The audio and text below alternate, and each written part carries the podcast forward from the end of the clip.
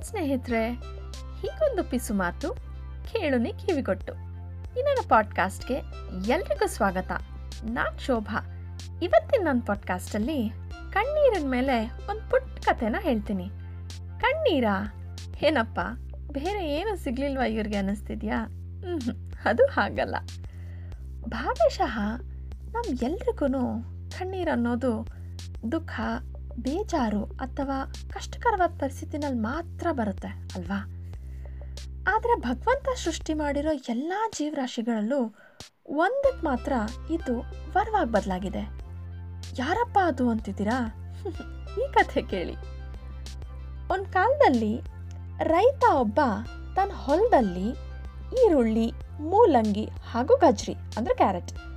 ಇವು ಮೂರು ತರಕಾರಿಗಳನ್ನು ಯಥೇಚ್ಛವಾಗಿ ಬೆಳೆದಿರ್ತಾನೆ. ಒಟ್ಟೊಟ್ಟಿಗೆ ಬೆಳೆದಿದ್ದ ಕಾರಣ ಇವು ಮೂರು ತರಕಾರಿಗಳಲ್ಲೂ ಒಂದು ಒಳ್ಳೆ ಬಾಂಧವ್ಯ ಹಾಗೂ ಗಟ್ಟಿಯಾದ ಸ್ನೇಹ ಇರುತ್ತೆ.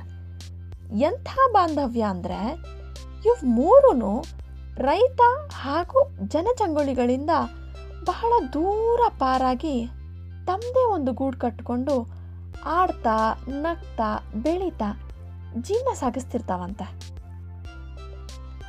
ಒಂದಿನ ಮೂಲಂಗಿ ಈರುಳ್ಳಿ ಹಾಗೂ ಗಜ್ರಿ ಹೇಳುತ್ತಂತೆ. ಯಾಕೋ ನನ್ನ ಆರೋಗ್ಯ ಸಾಥ್ ಕೊಡ್ತಿಲ್ಲ ಒಂದು ವೇಳೆ ನನಗೇನಾದರೂ ಆಗಿ ನಾನು ಸತ್ತರೆ ನನ್ನ ಅಂತ್ಯ ಸಂಸ್ಕಾರನ ನೀವಿಬ್ಬರು ಮರೀತೀರ ಮಾಡಿ, ಹಾಗೆ ನನ್ನನ್ನು ಮರಿಬೇಡಿ, ಚೆನ್ನಾಗಿರಿ ಅಂತ. ಈ ಮಾತನ್ನು ಕೇಳಿದ ಈರುಳ್ಳಿ ಹಾಗೂ ಗಜ್ರಿ ಮೂಲಂಗಿಗೆ ಹೇಳ್ತಾವಂತೆ. ಯಾಕೋ ಮೂಲಂಗಿ ಹೀಗೆಲ್ಲ ಸಾಯೋ ಮಾತಾಡ್ತಿದ್ಯಾ? ನಿನ್ಗೇನೂ ಆಗಲ್ಲ. ಸುಮ್ಮನಿರೋ ಅಂತ ಸಾಂತ್ವನ ಮಾಡ್ತಾವಂತೆ. ಆದರೆ ಕಾಲ, ಯಾರ ಅಧೀನನೂ ಅಲ್ಲ ಅಲ್ವಾ? ಹೇಳಿದ ಮಾತಂಗೆ ಮೂಲಂಗಿ ಮೊದಲು ಸಾವನ್ನಪ್ಪುತ್ತ.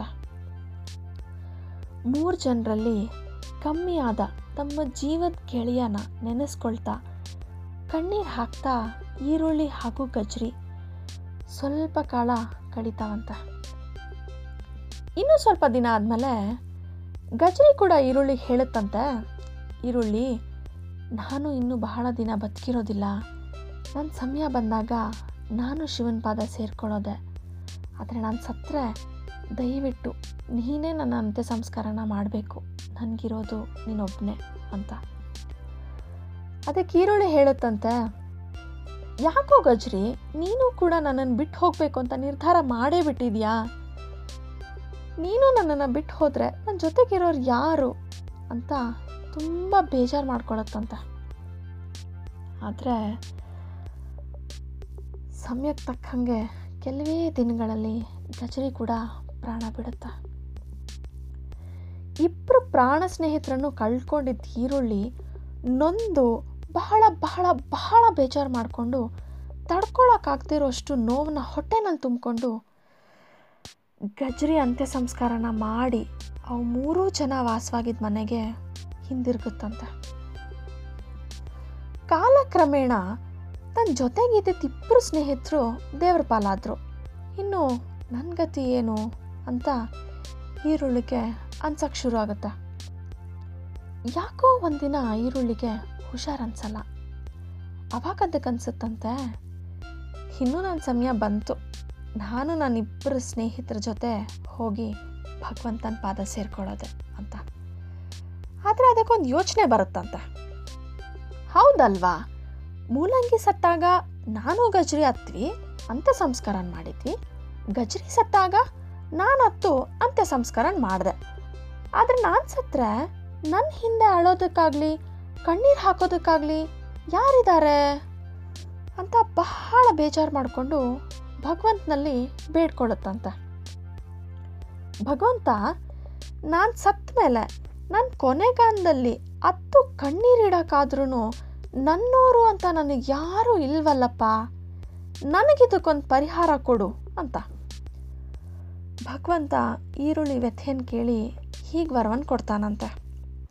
ಈರುಳ್ಳಿ, ಇನ್ಮೇಲೆ ನೀನು ಸತ್ತರೆ ನಿನ್ನ ಅಕ್ಕಪಕ್ಕ ಯಾರು ಇರ್ತಾರೋ ಅವರು ನಿನಗೋಸ್ಕರ ಕಣ್ಣೀರಿಡೋ ಹಾಗಾಗಲಿ ಅಂತ.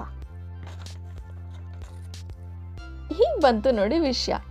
ಸ್ನೇಹಿತರೆ ಈಗ ಗೊತ್ತಾಯ್ತಲ್ವಾ? ಈರುಳ್ಳಿ ಹೆಚ್ಚಬೇಕಾದ್ರೆ ಯಾಕೆ ನಮ್ಮ ಕಣ್ಣಲ್ಲಿ ನೀರು ಬರುತ್ತೆ ಅಂತ?